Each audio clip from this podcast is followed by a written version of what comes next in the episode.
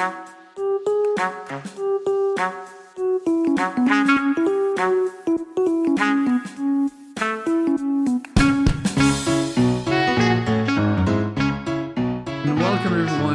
43 of the Slow Spin Society podcast. I'm Paul, your usual co-host, and with me as always is Rob. What's up, Rob? What's up? What's poppin'? Morning, everyone. Mm, I'm good. How are you, Paul? Morning, everyone. Yeah, I'm I'm, I'm good. Uh, it's it's early morning here, and for you too, I guess. Um, today we're gonna have like quite a special episode.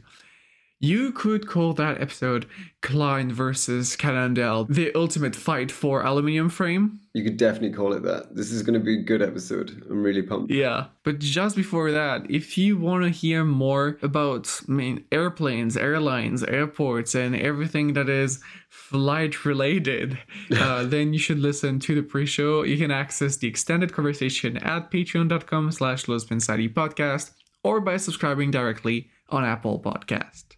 Okay, guys, so today we're gonna go deep into a wild story about a track bike you absolutely all know. You all know it for sure because we talk about it all the time. And some other track bikes that you probably never heard about but are so important for history, just general history, and how did we come here. If you ride an aluminium bike today, well, those bikes were the starting point of what you're riding today. This is the story of the birth of the aluminium bike, but also the one of Klein versus Cannondale and how one of the most recognizable and unique track bike of all time came to be. I'm of course talking about the Cannondale track. So yeah, just to be clear, it is not the origin story of the Cannondale track, but if the Cannondale track is here today, it is because of that story. Okay, uh, I'm going to quickly get into it and talk a little about the history of Cannondale. Um, the company was founded in 1971 by Joe Montgomery and Murdoch McGregor to manufacture precast concrete housing. And yes, that's why the first Cannondale logo was a house. Then they started producing engines that could use ammonia as fuel for military purposes and had some surprising success, with that. They made a ton of money with that and started reinvesting into the research of development of highly advanced air coolers with no moving parts. Not quite what I thought Cannondale was about originally, but very interesting to know. Exactly. At the beginning, Cannondale was just making houses and air coolers Yeah, what the and fuck? engines. Yeah. Absolutely no bikes. Yeah, what the fuck? I- So yeah. So when Joe Montgomery went on to a camping trip with his son, um, they came back with the idea of a bicycle cargo trailer more advanced that was already available on the market. So they add they added stuff like a torsion spring to facilitate the handling of big charges with all their designs. Um, and then they designed the bags to fit perfectly on that trailer. So Joe Montgomery, Joe, is a perfectionist.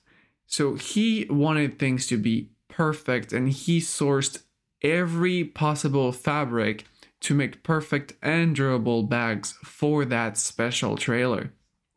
So that's crazy. There must have just been not much around in terms of bike trailers and bike bags at that time. I mean, 1971.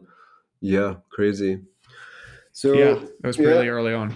Yeah, fascinating. So, a trip to a bicycle show in New York was a huge eye opener. The team were overwhelmed by dealers wanting to buy the bags. They bought the trailers, but they really just wanted the bags. In less than six months, Cannondale became the world's largest manufacturer of lightweight bicycle bags. That's incredible. Yeah. Um, using a marketing plan de- devised by Montgomery, Cannondale swept across the UK, securing orders from more than 2,500 dealers in less than 20 months. what the fuck? Like 2,500 dealers in less than 20 months. And bicycle bags. They started, they went from military um, construction Engine. engine to, to bicycle bags in yeah. What the fuck? Yeah. With an air cooler in between. Yeah, of, of course, of course. Of course. The logic, the you know, the, the, the logic line, red line to go from military engine to bicycle bags. Yeah. what were they thinking in the company? It was like, I don't know. I don't know. how do you get from what from that to that? There's not. That's not point A to point B. That's Well, I mean, probably, probably they were really, really going ham onto the the cooler. They came back from the camping trip and they were like, "Okay, guys, stop what you're doing. We're making bags now, yeah. There's nowhere on the market. or at least trailers." yeah, there's no, there's nothing on the market. We've just been camping, and there's nothing on the market right now for trailers and bags. Stop what you're doing. Stop the cooling system. Book the military contract. I, I know, I know they're paying us a lot, but uh, like bike bags, it is. Okay. Have you seen any of the original Cannondale bike bags? Yeah, I'll, I will include everything into the show notes, but there is a, a catalog from uh, 1983, and you'll see that they have every kind of possible bag. So with all uh, those new dealers, uh, they then use like the infrastructure to develop and produce more bags. And they even went into camping goods, they started uh, producing backpacks and tents, putting a lot of stuff onto the market. Um, once completely fully immersed into the retail bicycle industry, Todd Patterson, which is like another exceptional designer slash inventor, developed the process of jigging and welding aluminium bicycle frames. And then Cannondale became a serious manufacturer of bicycles. That's at that point, uh, Cannondale starting making bikes from aluminium, which is already they already worked with aluminium before because they were making the trailer out of aluminium, right? Hmm. The rest of his story um, is I mean, you know what Cannondale is right now. Cannondale went on to being one of the biggest bike manufacturers of our era. When you think about big guys, you think about Cannondale, Trek, uh, I don't know, Canyon probably. So yeah, it started with bags and uh, a bike trailer made of aluminum. So did Cannondale never make a steel bike at all, ever? That's a good question. I don't know, but I've never seen I've, one. ne- I've never seen one, so I assumed it was always aluminium. But for some reason, in my head, they would in my head they would have started with steel, but maybe not because listening to their history now of going from the trailer built by aluminium, going to the then bike bags, and then working with someone to design a frame. Maybe they just went directly for aluminium frames, and that that that again makes them even more outstanding than what they actually are.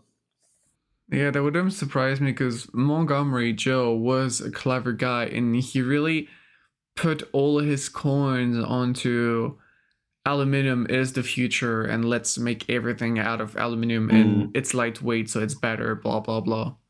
Cool. But that was already I mean the first aluminum bikes from Cannondale was in the late 80s, I believe. Um so that was already kind of late um after what we're going to talk about next. You'll see you'll see later, guys. If you're wondering where the name Cannondale comes from, well, it was taken from the Cannondale Metro North train station in Wilton, Connecticut. But there is another story that says one of the employees, Peter Mears, was sent to order the telephone service installation in 1970. When he was asked the name of the business to be listed under, Mears coined the name while looking at the town's rusty old cannon inscribed Dale and the sign on the cannon railway crossing. That's why there is also a railway in the first Cannondale logo. It's quite nice. which is nice. So in the first Cannondale logo, you can see a railway and uh, the the original house, right? Because they're used to make like concrete houses. Um, and I'll include into show notes um, the 1983 catalog. You absolutely gonna see it. Uh, there is no bikes in it, no bikes whatsoever. There is bags, tents, jackets, even shoes, but no bikes. And trailers. There's trailers. Crazy. So that sums up the basic history of Cannondale and well, you know the rest of Cannondale. Then they went on to do like the CAD designs and then started started fiddling with carbon and I mean the history of Cannondale is huge. We're not gonna do it all today. But then we're gonna look the other side Yeah. of the same coin. Interesting. Klein. Yeah. And Klein has a much simpler story. I hope you all, all of you guys know Klein. It's an awesome brand. I mean, it was an awesome brand. Uh, it was awesome paint schemes, and yeah, I'm, I'm I'm glad to to introduce that brand to you guys if you don't know it.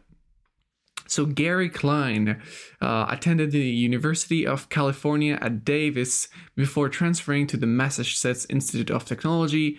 You all know it, it's called MIT. During the independent activities period in 1973, a group of students, including Klein, worked together under Professor Buckley to produce an aluminum frame. After analyzing a number of contemporary steel frame and and examining ones um, that had broken in use, right? They were able to determine the stress places onto a bicycle frame. So at that point, they were faced with um, a limited available type of aluminum alloy tubings, right? So the cho- the students choose to construct frames from 6061 aluminum tubing. We all know that tubing, right? That's crazy, right? This is this is 1973, Yeah, and they chose 6061 aluminium tubing for the first prototypes of an aluminium frame, bicycle frames to be made. They chose 6061. Yeah, and you can find that aluminum still today, right? And, and into bikes. My bikes, all of my bikes are 6061. Um, This is crazy. Well, yeah, to sum it up, Gary Klein is just one guy at the MIT, and he is doing kind of a group project, and they have to build an aluminum frame. Yeah. And it's it's they are pioneers. Aluminum frame has I mean, I'm not gonna say there's never been one before because you will probably never know that, but there never been one recorded Recorded, yeah. before, like you know, like into a paper or something. Yeah. So we're talking about the first ever the first ever designs and builds of an aluminium frame. And it just shows you how MIT are so advanced that still today, from 1973 to 2021, we're still making aluminium frames with the same tubing and of a similar design. That's insane. Yeah. Just to give you like a, a really, really small idea, MIT right now have a nuclear facility just for them. Just for MIT. Hmm. So that's how MIT is pushing their student far into, oh yeah, just go discover new stuff, you know? Yeah, that's that's. I love it. I, I, I love this. I love this episode. it's fascinating. Okay, moving on. Um, after graduating from MIT in 1974 with a degree in chemical engineering, Klein started in 1975 a business project with three other people and built a limited run of aluminium frames bikes at the MIT Innovation Center. Using a $20,000 grant provided by MIT, and 1,000 of capital from each partner, so 23,000 in total. The prototypes with larger diameter tubes and thinner walls than they were produced in 1973 were displayed at the International Cycle Show in New York in February 1975. 1977, just so two years later, he patented the use of large diameter aluminium tubes to increase stiffness, and in 1980, he moved to San Jose, California to Chehalis, Washington to start a production run of road bikes. So yeah, that's where Klein finally started actually producing bikes. And while Klein's use of aluminium for bicycle frames was not entirely novel, his usage of large diameter tubes made him uh, able to make bicycle that weighted around 15% less than other conventional models. So at that point, he was not the only one Mm. making aluminum frames in the industry, right? But he was the only one using those really large diameter tubings. Uh, you can see aluminum frames from that era. Um, they, it, it, it was a French brand, but there was aluminum tubing and aluminum lugs, and they were just basically jammed together. Those really thin tubing, and today finding one of those frames without a crack is actually a challenge. Hmm. I think it was called Alan. Um, I'll try. I try to find an example and put it in the show notes. But yeah, so he was the only one using those really, really um, oversized tubing. Hmm. Then later in 1995, uh, Trek bought Klein, um, and to everyone's regret, Klein finally disappeared in 2008. Very sad. Klein was a precursor in many domains. For example, they held a patent uh, for an improved method of routing cables through the frame uh, that reduced an aerodynamic drag and stress of the frame. I mean, Gary was a, a really, really clever dude. And as we all know, Klein bikes are also famous for their paintwork. If you go on the internet, you type Klein uh, and you'll see like all the different paints and how amazing they are. And they offered like a really, really large number of custom colors and patterns. The paint used was Durathan enamel non-metallic paint. I hope I'm saying that right. That cost up to $1,800 per gallon of paint. That's crazy. Expensive paint. Yeah. Yeah, it is. How could they afford to do that?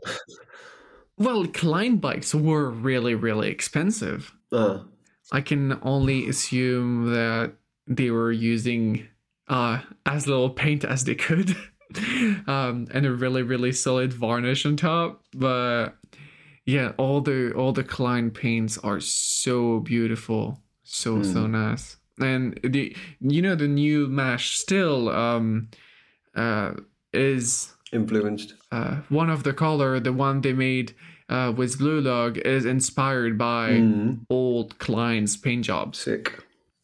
That's good. So now let's go back to 1974. So, like we said before, in 1974, Professor Sean Buckley was running an MIT course, Independent Activity Period. And in that course, you could find so Mark Rosenbaum, Bill Shook, Harriet Fell, and our boy Gary Klein. So they had to produce their own bicycle frame out of aluminium, right? Mark Rosenbaum, so Mark, set out to create a bike that could give a rider an acceleration advantage by being ultra light without sacrificing stiffness. And that bike is really important. That bike in that course kind of started everything. Everyone made a track bike in that course, and we're going to talk about a few of them. You'll see how they played an important role later. Note that these might be the first ever recorded aluminium bicycles that were all made as track bikes. Mega. Mark had a few guidelines to create. it is mega. They're the first aluminium track bikes. It is ever. mega. It's this. I'm loving this. It's insane.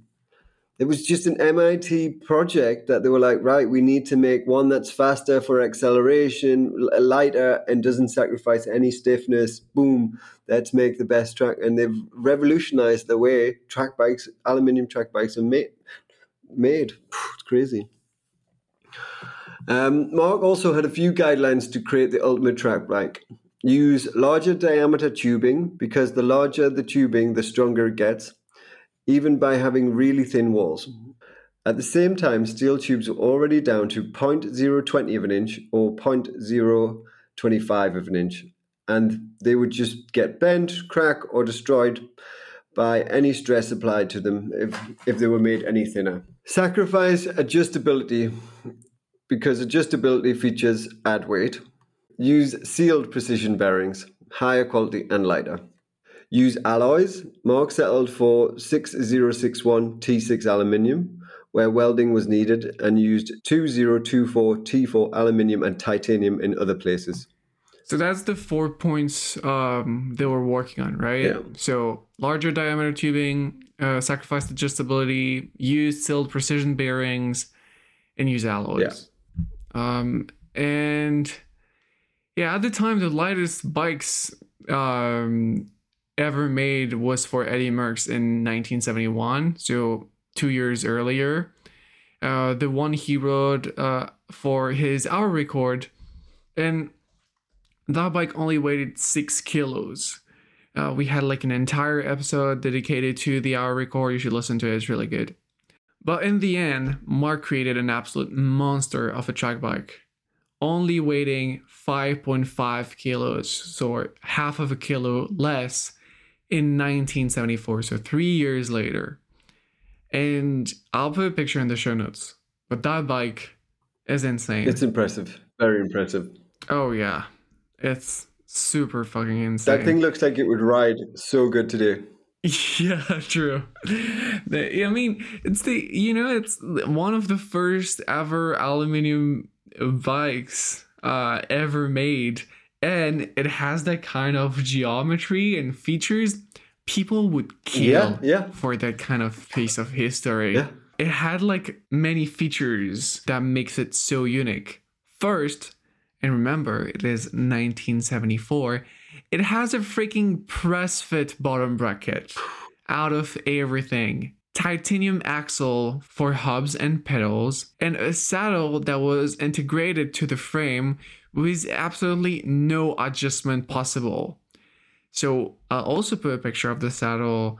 Uh, you'll see that it is just a tube with a saddle on top, and you can't move it. It's just it's there and it's there forever. And finally, uh, the handlebar was directly attached to the fork crown, so really low pro style. Today, if you want to see that bike, you can find it at the MIT Museum. And so now you understand that the level of the students at the MIT was insane, like proper crazy. I feel like they could have like made the saddle a little bit better. I mean, you know, it's just a piece of leather resting on top of a bunch of tubes. It's just two tubes, like one. There's, yeah, Yeah. If it works, it works. I guess. know? I guess.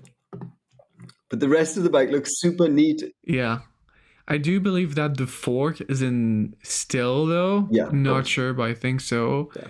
But the brake caliper behind, like between the fork and down tube, oh, such a fixed gear move. Yeah, Love it. yeah. Love it. Amazing looking bike. You can, I need to check this out. Um, Yeah. Next up, we have Harriet and Gary's aluminium track bike. Both made in the same idea but with less extreme. Gary using the absolute biggest available tubing for his frame. When the frame comes back from welding, Mark laid them on their side and was standing bouncing in the seat stays. It was so light and solid, the project was a huge success.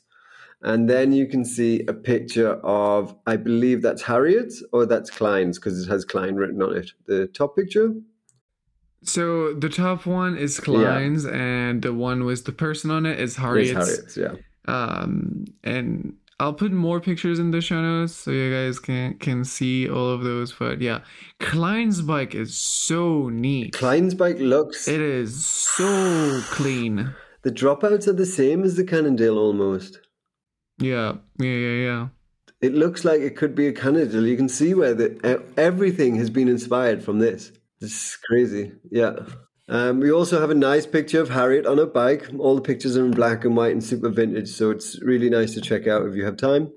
Um, just after finishing the frame, Harriet moved to France to continue her career in mathematics. In September 1976, unable to extend her leave of absence for another year, she returned to Northeastern University.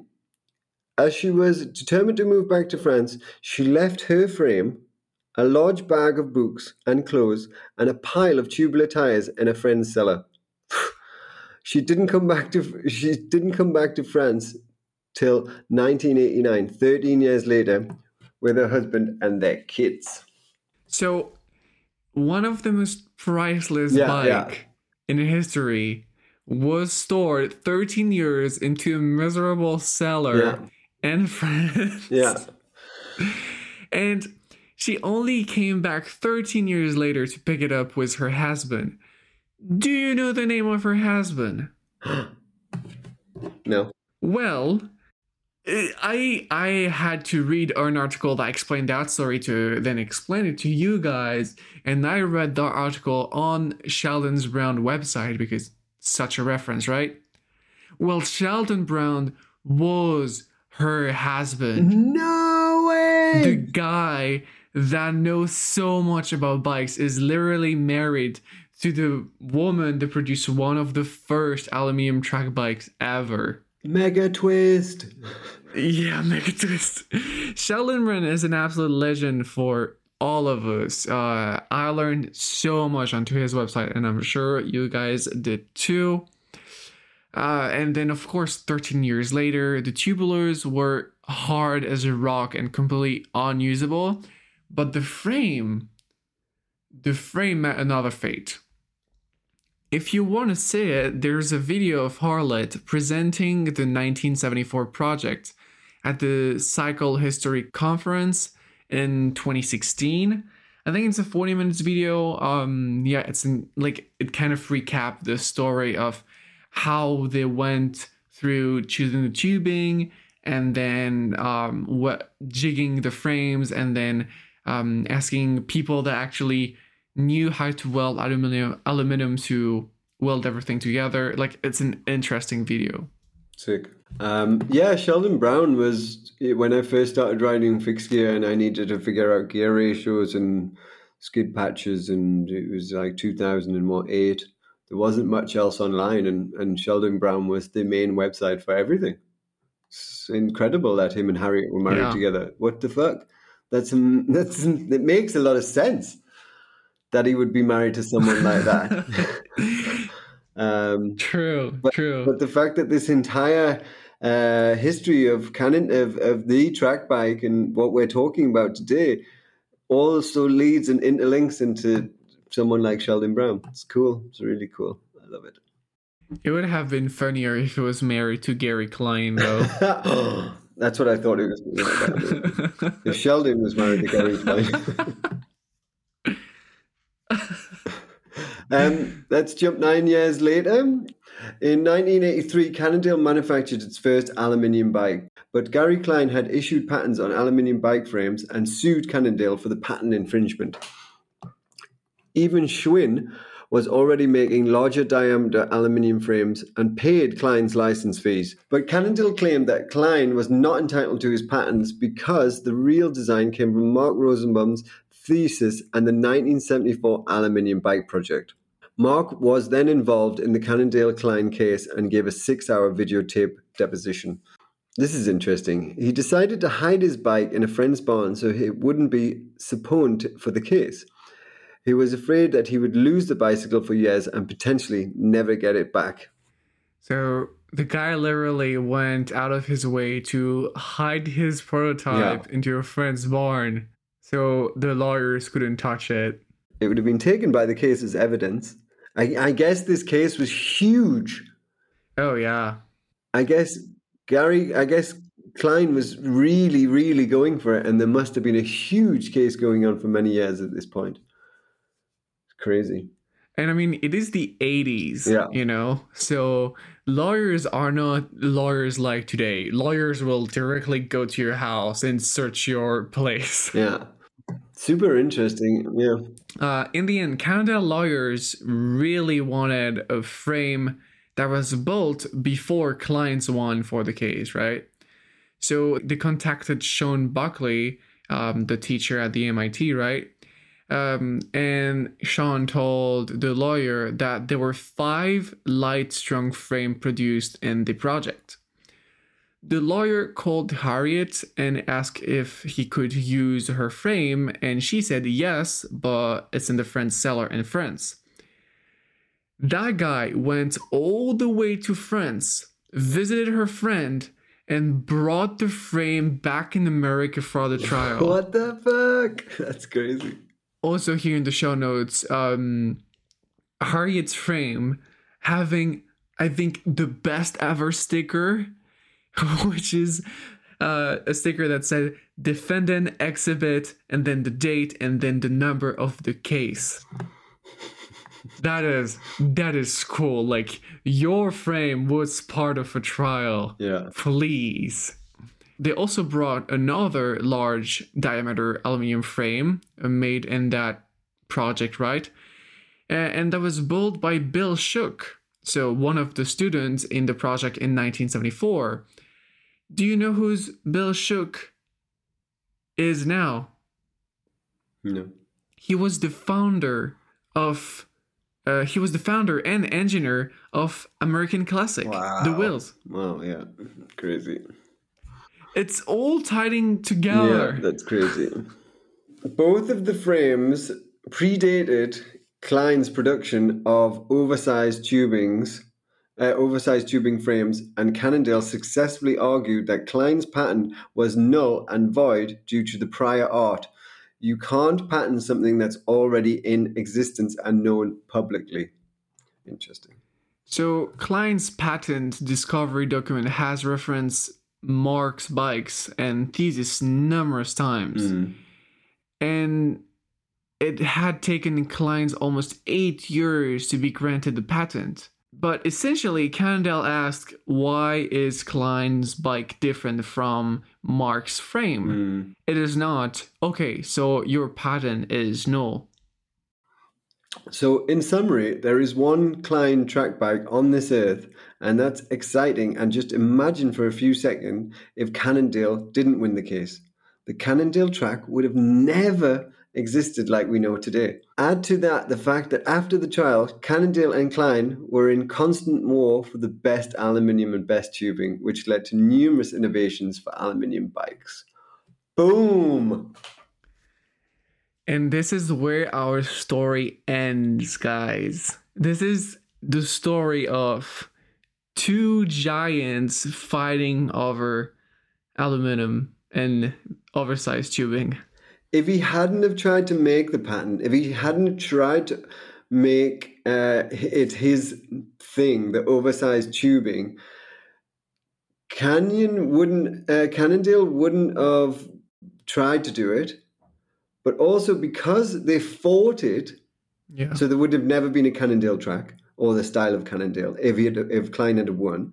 But also because Cannondale did win, the then competition of Klein and Cannondale over many years up until 2008 when he was bought out, I guess, were always competing against each other. So they're always pushing each other to do better and and be like constant like yeah constant war battle. Like we need to do something better. We need to make it lighter. We need to make it stiffer. And that led to the the innovations of the aluminium bikes that we see today. That's crazy. Yeah, that's nuts. And just imagine if, for a second, if Klein actually successfully had the patent, and the patent is what, like 10 years or uh, 15 years? Meaning that they wouldn't have been that much oversized aluminum tubing frames, uh, out there. like nowhere yeah. you know and uh, there is this but e- so either they were just not existing or either they were uh, they had to pay Klein's Mm. a fee meaning that Klein's would have way more money and Klein's would still be something today the fact that he couldn't have the pa- the patent like change his story and how oversized aluminum frames exist as today the, the also the mind-blowing thing is how Klein has impacted um, bikes in the world. Yeah. From when he uh, from that moment from that uh, that project that they had at MIT they literally redefined and changed everything to do with aluminium bikes uh, of starting the, the the world with aluminium bikes.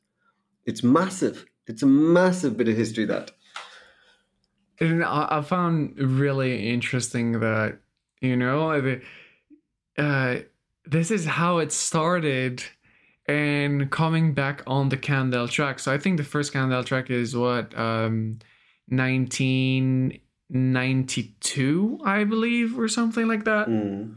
So that was 10 years after the trial. I mean, no, a little bit, little bit less than 10 years because uh, I do guess that the trial didn't last just only a year. It was probably longer than that. No, I think it. I think it would have been much longer. I think it would have been yeah, three to four years or something, six years maybe. Yeah. It would have been ongoing. but but then like Cannondale they released like the the 2.8 which is their you know like aluminium road bike and then they had the 3.0 and then they had the Cannondale track based on the 3.0 Mm. All all of those bikes could have never been something if they didn't win um that trial it's sad for Klein Or if Klein hadn't have patented it, because it was 1976 when he first built. When 1974 to 1976, Harriet and Klein and Mark all built their aluminium track bikes.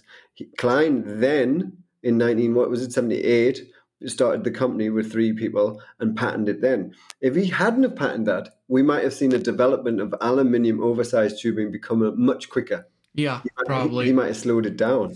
They slowed it down in a good way in terms of built the competition and made everyone want to push and realize how good it was and, and the potential it had. So it's yeah, it's super interesting. Yeah, and also the the mere fact that uh, there is out there one Cannondale, uh, sorry, one Klein track bike. It is so awesome. Because when I okay when I had like my little fascination like everyone on the Cannondale track, you know, I was talking with people, blah blah. At some point, people told me like, oh yeah, Cannondale. Um, at the time, they were always at war with Klein, and I was like, "What the fuck is Klein? I don't know Klein." Starting to research a little bit about Klein, and they make like all those super cool mountain bikes uh, with crazy color schemes, and they also they were also making the Quantum, which is a road bike. And like, oh, well, they for sure had made a track bike, right? No track bike no track bike ever from Klein. And I was like, that's so sad because I think if at some point Klein made a track bike, it would have been so collectible. Like way more than the Cannondale track. Just imagine something similar to the Cannondale track, but so much more rare. So and uh, also with the crazy color scheme. Oh my god, it would have been a hit. Yeah, it would be incredible if if there was a few Kleins around. There would be. I know there's there's the original one, but if there was a few that Klein actually produced, yeah, they'd be super. Poor. people would do anything to get them. I still can't believe how much Klein's first bike looks. Uh, you can see the evolution of everything from it. It's beautiful. It's a really nice design. Yeah. You you can also see that they made mistakes uh, from aluminum. For example, the integrated uh, seat clamp. Yeah, You know, yeah. nobody would do that right now on an aluminum frame because everybody know it's gonna crack. Um, but yeah, that first Klein frame, it's so nice, and yeah, Yeah. you can see that the Cannondale track really went from from from there, and Yeah. even that steel fork, it looks so good. Yeah, it looks really good. Really good. If anyone out there has all the pictures of that bike because that's that's the only picture i could find um uh send me or share it on the discord um whatever you want but man that is a cool looking bike. And i i mean it's a black and white picture but i can assume it is just raw aluminum. There's no paint on it. Um and oh god it's really cool. Yeah. I don't know where it is right now it must be like in a trek museum or something and it looks like my size. Just saying. Good morning, Mr. Trek. Um, I seen a bike. It looks like my size. Was wondering if I could buy that. You know. just casual. I, st- I it still blows my mind that Harriet just left his in a friend's uh, cellar in France and was just like, "Yeah, well, I'll pick that up at some point." it's cool.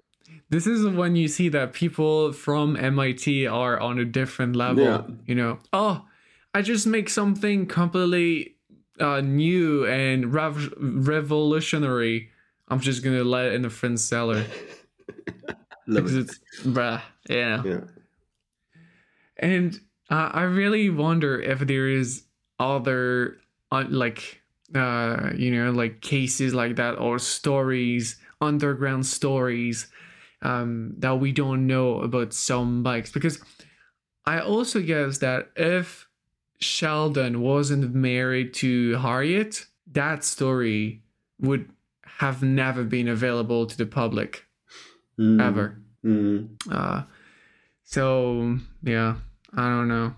And uh, last thing uh, I, I wanted to add, um, I've I've looked at so I searched online a lot for those research, and I've seen another case of of a lawyer. There was a, a lawyer with a blog, which is interesting, and on his blog he was like, "Oh, my first big case." Like, okay, um, and apparently that was uh, a couple of really rich, uh, let's say 50 years old, and they had everything new at the time in terms of bikes, and everything was hanging into a wall. They had like 30 bikes, um, and they bought um, the last, I mean, the last at the time, and one of the first for us aluminium Cannondale frame, road frame. And the guy was a fairly tall guy, so he had to order like a 61. It was still the 80s, and I guess aluminum was not 100%, uh, you know, like understood at the time. And so the guy was riding it, and ha- and then uh, to avoid a car, he just made a hard left and hit a curb and crashed pretty hard, and he had some brain injuries.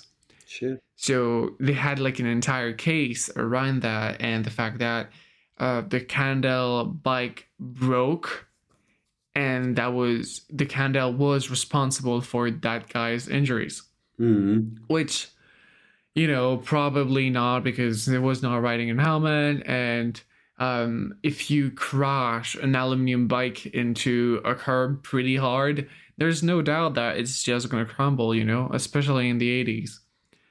And the lawyer told me that to understand all the physics and dynamics around aluminum, uh, he had um, a really long and deep conversation with Klein. So Klein helped that lawyer defend Cannondale in a case. Mm. Wow. That, that, that- I mean, it's it's weird, right? How things goes, but yeah. Yeah. Yeah. Crazy. So, yeah. Any anything you'd like to add before we wrap up this episode? No, I'm I'm really really fascinated. I didn't know so much about Klein bikes. I didn't realize the history. Um, I'm fascinated by the whole thing. I hope everyone liked it, and uh, yeah, it's good good bit of history. All right, guys. Um, I guess this is it for this episode. This is all we have time for today. Um, it's a little bit on the short side, but it's a good story. I hope everyone liked it. I put a lot of research into that, and yeah, it was it was fun to to learn about all that history. As usual, everything we discussed today will be in the show notes on the blog, slipinsidey.com. I really recommend you go there to find all the pictures and the articles and the reference I got. Uh, so yeah, definitely check that out. And I need to stop saying definitely a lot. You can find us on our Discord server. The invite link is also in the show notes, or with our Instagram account at slowspin and at karenz.co. Sharing the podcast with your friends is the easiest way to support the show or by giving us a good review on the platform of your choice. If you get value out of the show, why not considering putting value back in, either by supporting us on Apple Podcasts with a new subscription program, or by visiting patreon.com slash podcast to join the community. We're pledging at any level, we're going to access to the pre and after show, which is around 40 minutes of extra content per week. I can feel I'm saying that faster and faster every time. we we are now at 25 Patreons. Thank you so much for your support. The music for the show is Lovely Swindler by Maria, and the illustration is by me. Guys, thank you so much for tuning in this week. Uh, it's been a blast doing this episode with Rob, and uh, we hope to see you guys next week. Have a good one. See you next Monday. Bye bye. Bye bye.